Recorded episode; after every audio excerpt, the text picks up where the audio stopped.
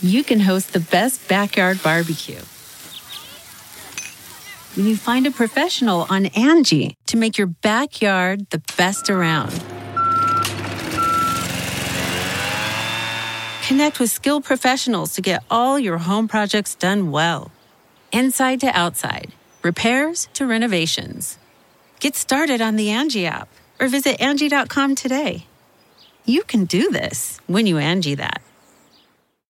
Achieving a gorgeous grin from home isn't a total mystery with BiteClear aligners. Just don't be surprised if all of your sleuthing friends start asking, "What's your secret?"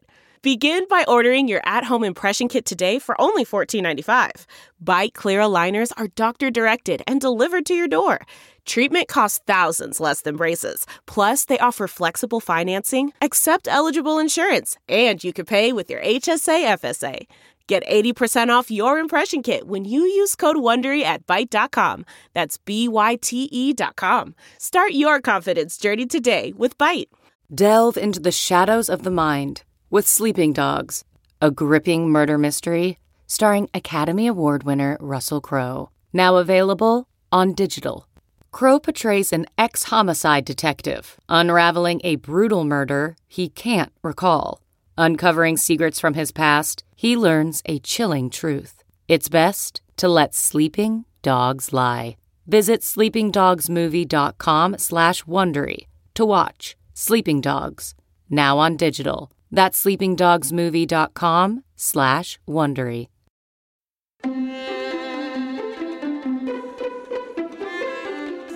From Bonnie, London Town, this is Obscure, Season 4. An American Tragedy. I am your host, your friend, your ear lover, your literary mansplainer-in-chief and Georgianologist, Michael Ian Black, Southern Gentleman Esquire. Excited about the coming week. Now, look, I know, none of you on this book podcast signed up to hear diddly squat about my fascination with UFOs. I know that I have bent your ear in previous episodes talking about this anomalous phenomena. Nevertheless, I will just draw your attention to the coming week, although I guess by the time this comes out, the week will have ended and whatever mysteries to be revealed will have been revealed. But this coming Wednesday, July 26th, the House of Representatives is holding an open hearing on UFOs, and David Grusch, if you are familiar with that name, is one of the three witnesses scheduled to testify. He is the so-called whistleblower who made a big splash when he alleged that the U.S. is in possession of several craft of unknown origin and has been for decades. Grusch is not your ordinary UFO enthusiast. He is a highly placed intelligence officer who was a liaison for Arrow, which is the UFO committee. And he came out with some startling allegations, none of which to this point have been disproven or proven, I should add. He has testified to Congress before, and now he is going to be testifying in an open hearing along with two pilots who are witnesses to various UAP encounters. Anyway, so that's what's got me all kind of jazzed up for the week. I don't expect anything particularly revelatory to occur in these hearings. Nevertheless, I will be watching with some interest. Also, this week I will be watching with some interest the Rogers and Hammerstein musical Oklahoma, which I have never seen. I don't even know what it's about, other than I think it's like Brokeback Mountain or something like that. And this is the new production that was in New York for a little while. Now it's in London. The wife and I bought tickets. We're going to be hooting and hollering and stomping our feet and just enjoying the hell out of that, I hope. I also hope it's not 3 hours long. Because, you know, Rogers and Hammerstein, they can drag on a little bit. You know, I mean, back in the 50s when they were writing this shit, people had longer attention spans. I can't be sitting there for 3 hours watching cowboys do do-si-dos. I don't have that kind of patience. So it's a week of news and culture coming up for me as I start to think about winding down my time here in London. I will be traveling to Los Angeles at the end of the month for a project which has not been announced. I'll be there for about a week. It's no great shakes. Like, don't be like, oh, that's exciting. It's not that exciting. It'll be fun. No doubt it'll be fun, but it won't be that exciting. But more importantly, it will be profitable, which is all I really care about. Profitable and fun. And, you know, get to go to LA, and you know what I like to do when I'm out in LA? Play poker. Haven't played poker in months. So I'll be doing a little bit of that, a little bit of shooting. My daughter, who lives in LA, sadly will not be there when I'm there, so I won't get to see her. So that's a little bit of a disappointment. On the other hand, we have nothing to talk about, so it's probably better. Speaking of daughters, the Griffiths' daughter, the eldest Griffiths' daughter, Hester, known as Esta, has absconded with a ne'er-do-well, kind of a James Franco type, blowing into town, seducing young gals, and taking them for all they're worth. Last episode, I described him as a John Hamm type, because John Hamm's from Kansas City, handsome, but he's not a ne'er-do-well. He's a fine, upstanding gentleman. James Franco, I think we can all agree, more of a ne'er-do-well.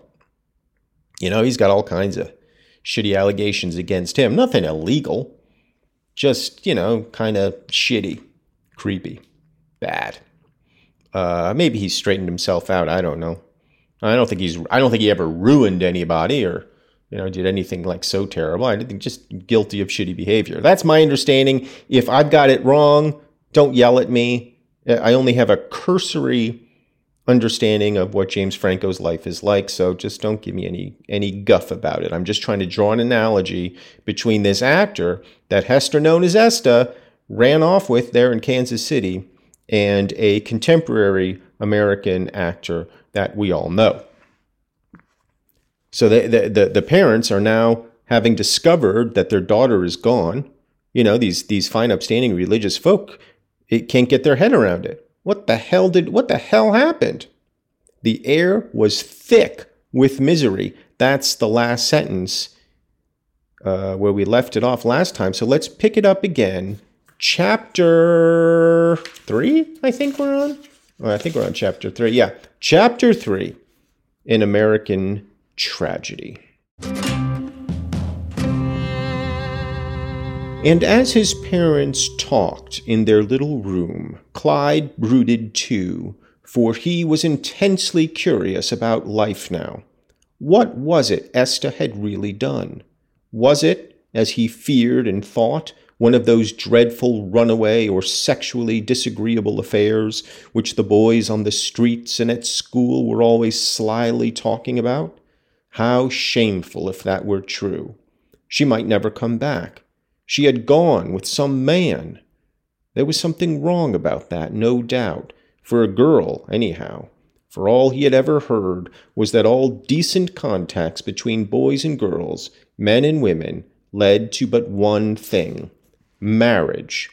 And now Esta, in addition to their other troubles, had gone and done this. Certainly this home life of theirs was pretty dark now, and it would be darker instead of brighter because of this.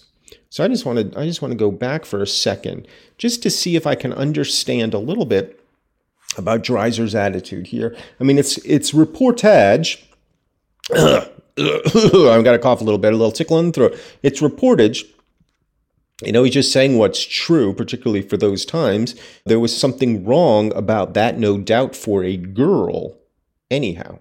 And that all he'd ever heard was that if you're going to have decent contact between girls and boys and men and women, it can only lead to one place, and that's marriage. Well, indecent contact can lead to all sorts of trials and tribulations, and that's what he fears is happening with his sister.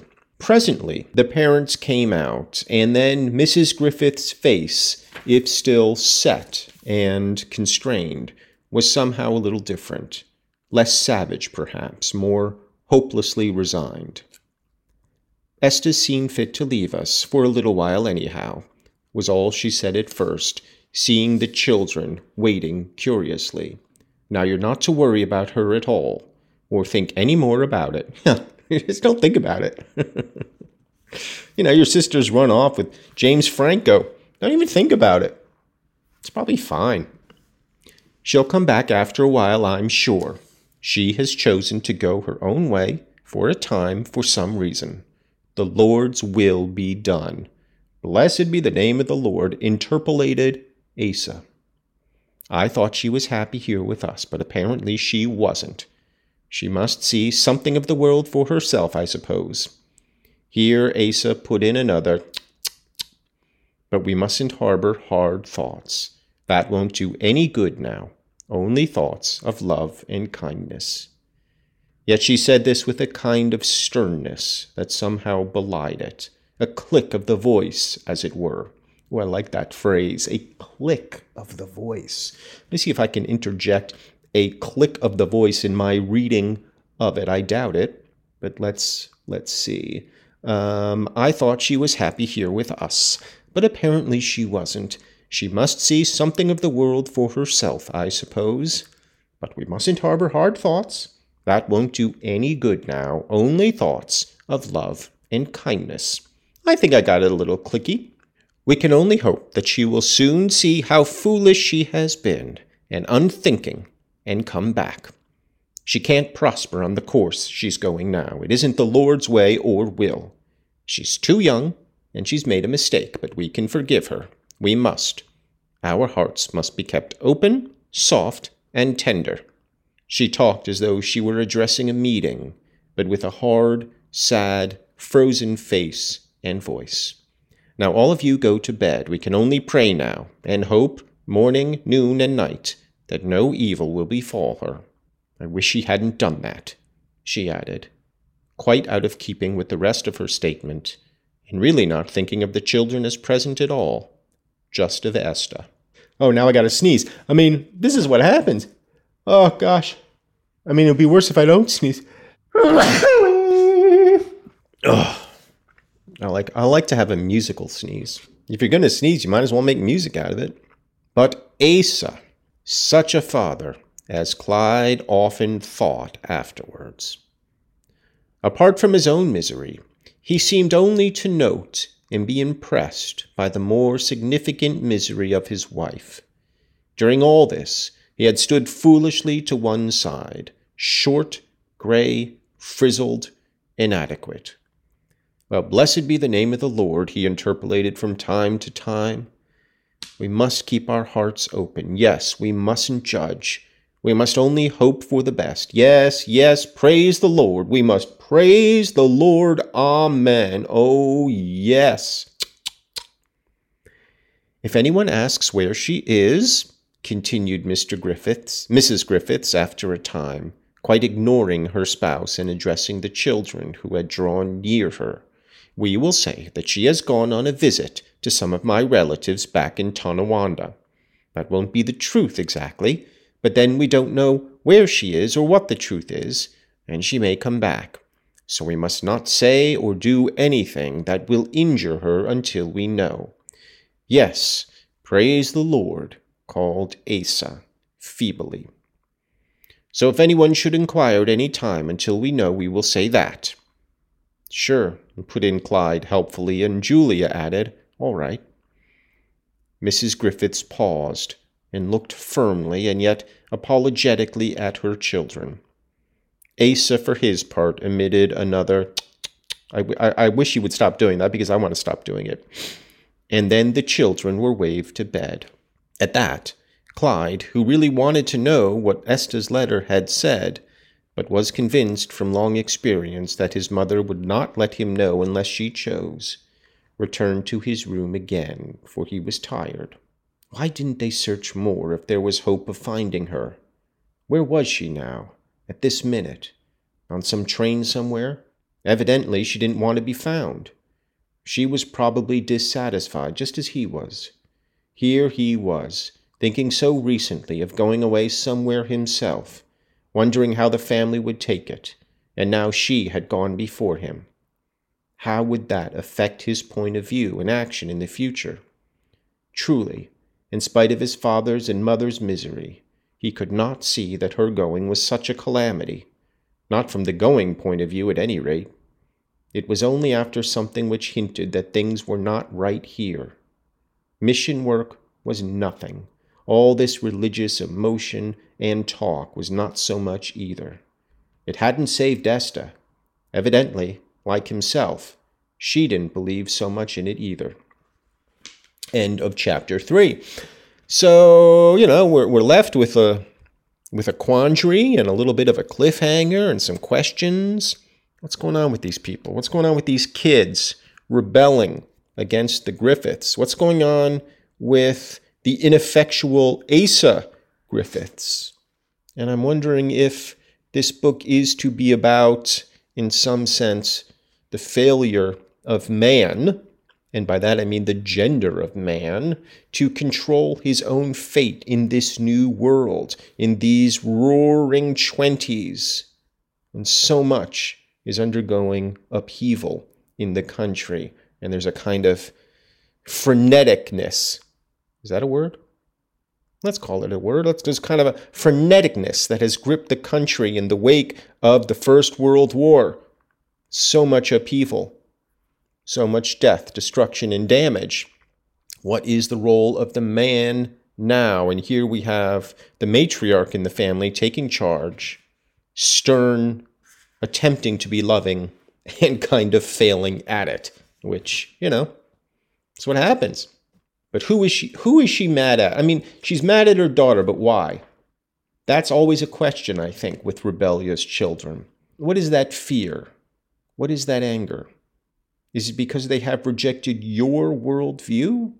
That's a question, don't you think? You know, when you've tried to teach them something and they've rejected it. So it is the anger because they've, in a sense, rejected you.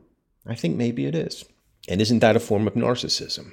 So let us contemplate those questions as we take a quick break here on Obscure.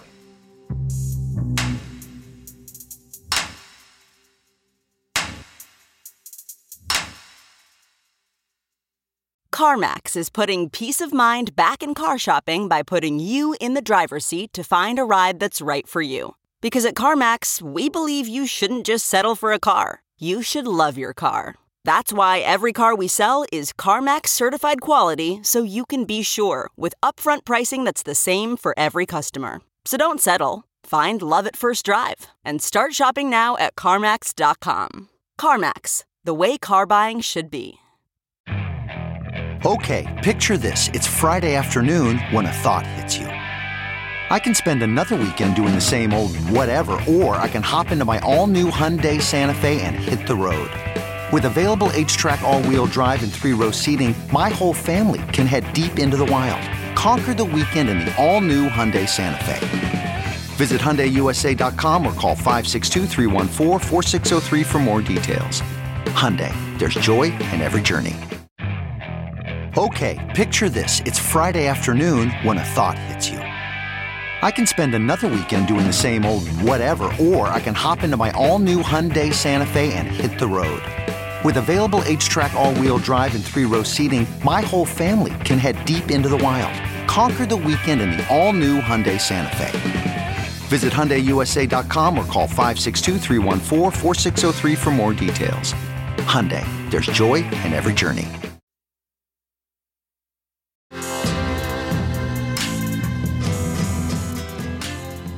Back on Obscure, rebellious children, ungrateful, no good, punk rock kids, doing whatever the hell they see fit, in defiance of God and man, or in this case, God and woman.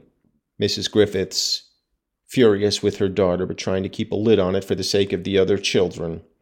No doubt worried to death about her as well. I don't mean to imply that she does not love her daughter. Of course she does. But we also know that parents sometimes get infuriated with children who refuse to walk in their footsteps. Let us pick it up now with Chapter 4. The effect of this particular conclusion was to cause Clyde to think harder than ever about himself. And the principal result of this thinking was that he must do something for himself, and soon. Up to this time, the best he had been able to do was to work at such odd jobs as befall all boys between their 12th and 15th years, assisting a man who had a paper route during the summer months of one year, working in the basement of a 5 and 10 cent store all one summer long, and on Saturdays, for a period during the winter, opening boxes and unpacking goods, for which he received a munificent sum of $5 a week, a sum which at the time seemed almost a fortune. He felt himself rich, and in the face of the opposition of his parents, who were opposed to the theater and motion pictures also, as being not only worldly, but sinful, he could occasionally go to one or another of those, in the gallery, a form of diversion which he had to conceal from his parents.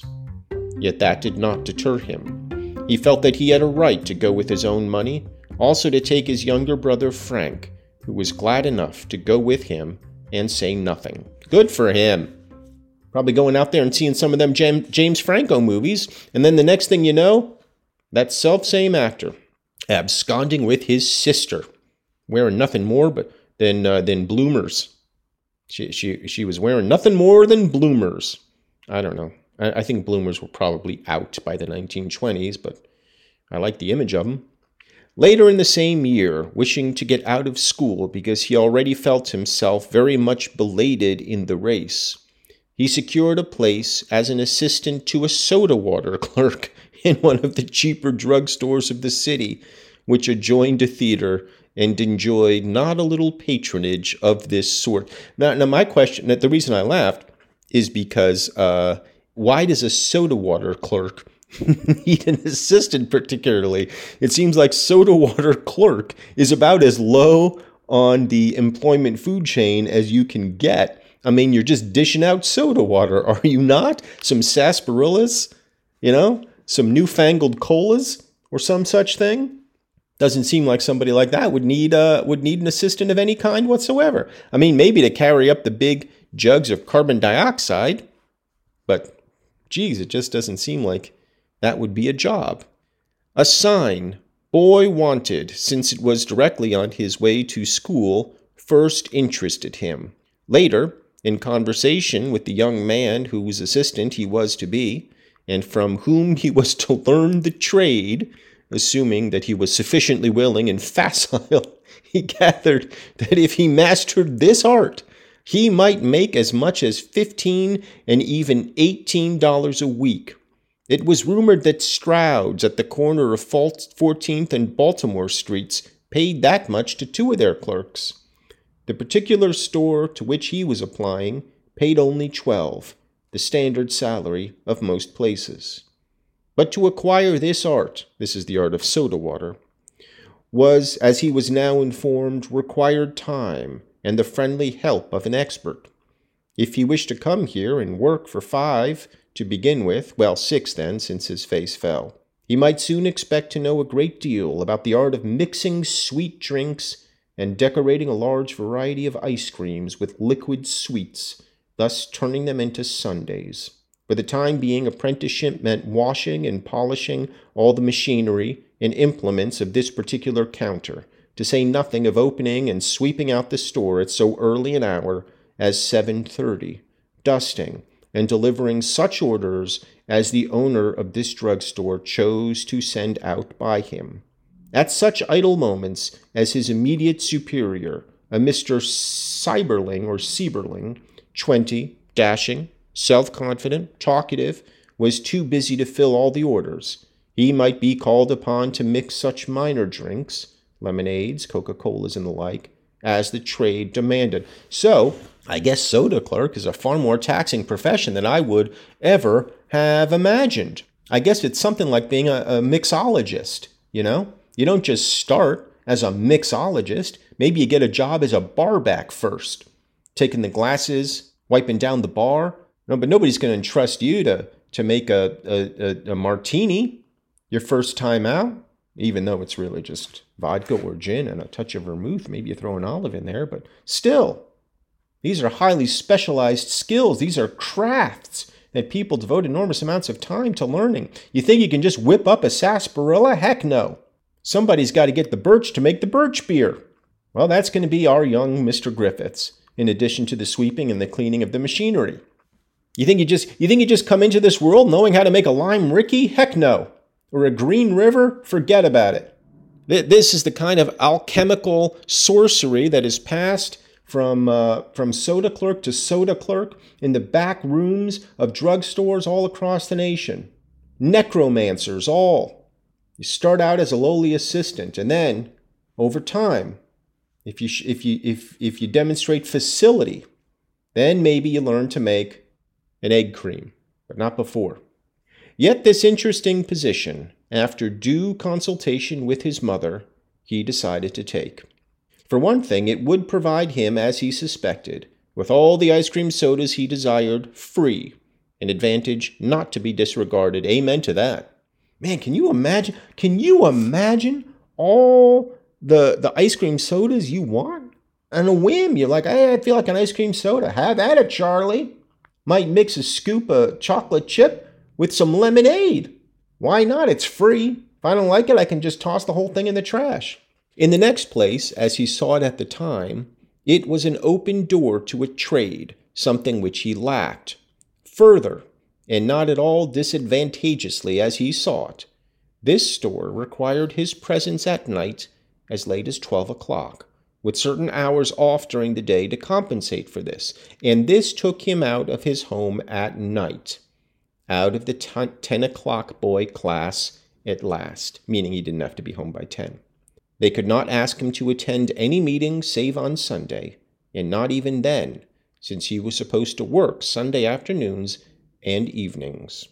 Next, the clerk who manipulated this particular soda fountain quite regularly received passes from the manager of the theater next door, and into the lobby of which one door to the drugstore gave. A most fascinating connection to Clyde. It seemed so interesting to be working for a drugstore thus intimately connected with a theater. And best of all, as Clyde now found to his pleasure, and yet despair at times, the place was visited just before and after the show on matinee days by bevies of girls, single and en suite, who sat at the counter and giggled and chattered and gave their hair and their complexions last perfecting touches before the mirror. And Clyde, callow and inexperienced in the ways of the world and those of the opposite sex, was never weary of observing the beauty, the daring, the self-sufficiency, and the sweetness of these as he saw them. You know, I was just having this thought the other day, just walking through London town, you know, and the eye happened to glance, my eye that is, not the eye, my eye, happened to glance a gal walking down the street, and of course my attention was drawn to her. And I had this thought as it happened. You know, I'm now in my 50s, and yet here I am still ogling girls left and right. It just doesn't stop. And I thought to myself, self, this is just muscle memory that's going on with you. You see a pretty girl, your eye goes there, and you can't take your eye off her. That's just muscle memory. It's not desire in any meaningful way. I don't desire to be with this person. I don't desire to take her on my arm and, you know, go to a slow dance or something, or take her to the soda counter and sit there with Clyde, mixing us up in ice cream soda. It's just muscle memory. I mean, maybe the eye's just drawn to beauty regardless. But my eye doesn't go to beautiful men in the same way. Honestly, beauty has almost nothing to do with it. It's just I see a gal, my eye goes there. It's biological, no doubt, but geez, it's annoying. It's annoying. That's so much of my brain power, even at this advanced age, is occupied with thoughts of the fairer sex. I don't think it ever goes away. Maybe it does. I don't know. Where was I? For the first time in his life, while he busied himself with washing glasses, filling the ice cream and syrup containers, arranging the lemons and oranges in the trays, he had an almost uninterrupted opportunity of studying these girls at close range, the wonder of them. For the most part, They were so well-dressed and smart-looking. The rings, pins, furs, delightful hats, pretty shoes they wore. And so often, he overheard them discussing such interesting things. Parties, dances, dinners, the shows they had seen, the places in or near Kansas City to which they were soon going, the difference between the styles of this year and last, the fascination of certain actors and actresses, principally actors, who were now playing or soon coming to the city. And to this day, in his own home, he had heard nothing of all this. And very often, one or another of these young beauties was accompanied by some male in evening suit, dress shirt, high hat, bow tie, white kid gloves, and patent leather shoes, a costume which at that time Clyde felt to be the last word in all true distinction, beauty, gallantry, and bliss. To be able to wear such a suit with such ease and air, to be able to talk to a girl after the manner and with the sang-froid of some of these gallants. Now, I'll be honest, I've seen that word sang-froid throughout my life. No idea what it means. I mean, I have some vague contextual idea, but I feel like I should crank up the old research machine and get a proper definition of sang-froid. Let's see, what does it mean? Composure or coolness shown in danger or under trying circumstances. Oh, it's sang-froid. All right, let me just see. Let's listen to the correct pronunciation, shall we? Sang-froid. Sang-froid. Sang-froid. Sang-froid. All right. But I'm not sure why these circumstances should be dangerous or trying for these fellows. It seems to me that it's the very opposite. And with the sang-froid of some of these gallants, what a true measure of achievement. No good-looking girl, as it then appeared to him, would have anything to do with him if he did not possess this standard of equipment. It was plainly necessary, the thing, and once he did attain it, was able to wear such clothes as these, well, then was he not well set upon the path that leads to all the blisses, all the blisses, all the joys of life would then most certainly be spread before him, the friendly smiles, the secret hand clasps maybe, in arm about the waist of someone or another, a kiss, a promise of marriage. And then, I'm not adding the second and then. That was Dreiser's doing. And I think we understand the implication of what happens after marriage, even though it seems to me Clyde may not entirely. And aren't we all a little touched that Clyde, in his own naivete and optimism, thinks of these steps as the necessary order in life. Is there something touching about it? The and then must not precede marriage. And, different times, I suppose. And all this as a revealing flash after all the years of walking through the streets with his father and mother to public prayer meetings, the sitting in chapel and listening to queer and nondescript individuals, depressing and disconcerting people, telling how Christ had saved them and what God had done for them. You bet he would get out of that now. He would work and save his money and be somebody. Decidedly, this simple and yet idyllic compound of the commonplace had all the luster and wonder of a spiritual transfiguration, the true mirage of the lost and thirsting and seeking victim of the desert. Oh, that's an interesting sentence. I want to go back and re-examine it. Okay, he would work and save his money and be somebody. Decidedly, this simple and yet idyllic compound of the commonplace So the compound, the idyllic compound of the commonplace is working and saving money and being somebody, had all the luster and wonder of a spiritual transfiguration, the true mirage of the lost and thirsting and seeking victim of the desert. So Dreiser is kind of saying a mouthful here. And I suspect there's also a touch of foreshadowing, is there not? Dreiser is saying that Clyde's attitude is, I'm going to work, I'm going to save, and I'm going to be somebody. And that credo had the effect of a spiritual transfiguration on him. Now, Clyde, of course, coming from a spiritual family.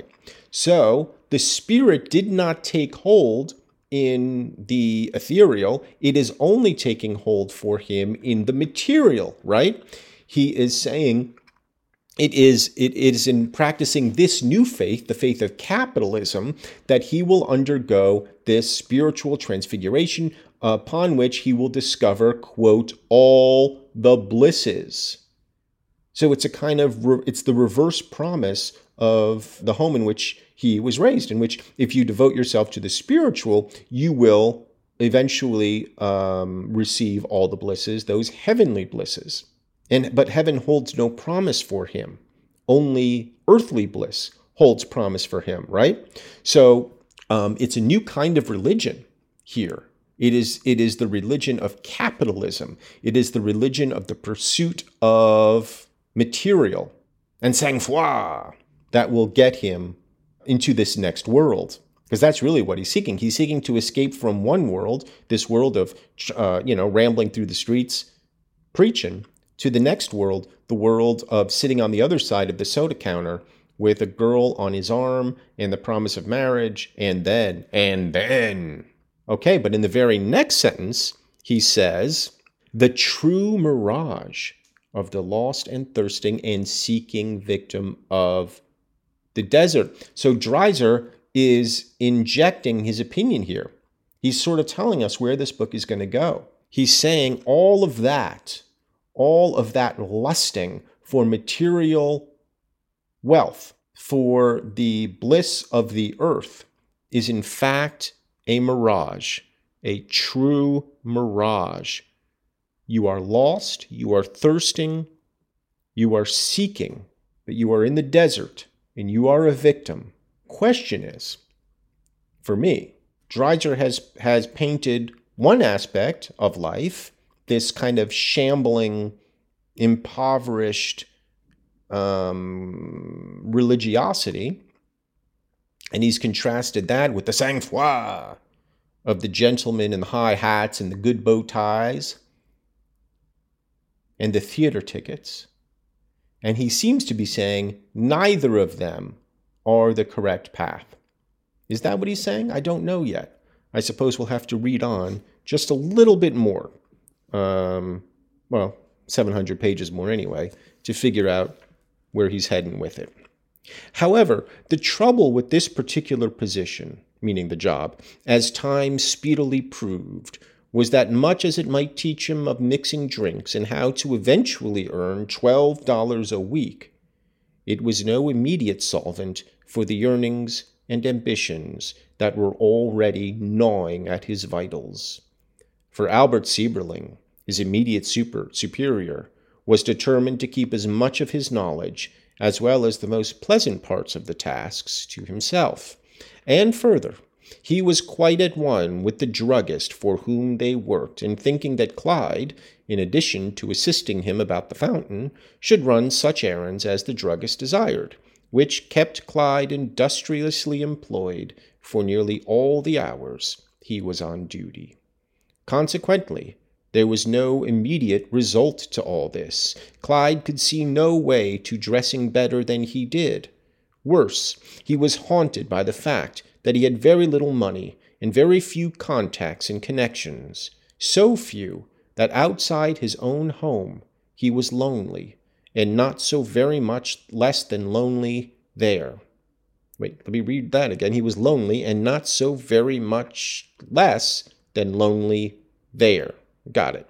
The flight of Esta had thrown a chill over the religious work there, and because as yet she had not returned, the family, as he now heard, was thinking of breaking up here and moving, for want of a better idea, to Denver, Colorado. But Clyde by now, incidentally, Denver, Colorado, my God. The State, my old sketch comedy troupe, is doing a show in Denver, Colorado at the end of August. If you have any interest in going, get yourself out to Denver and come see the State. It should be fun. But Clyde by now was convinced that he did not wish to accompany them. What was the good of it, he asked himself. There would be just another mission there, the same as this one. He had always lived at home, in the rooms at the rear of the mission in Bickle Street, but he hated it.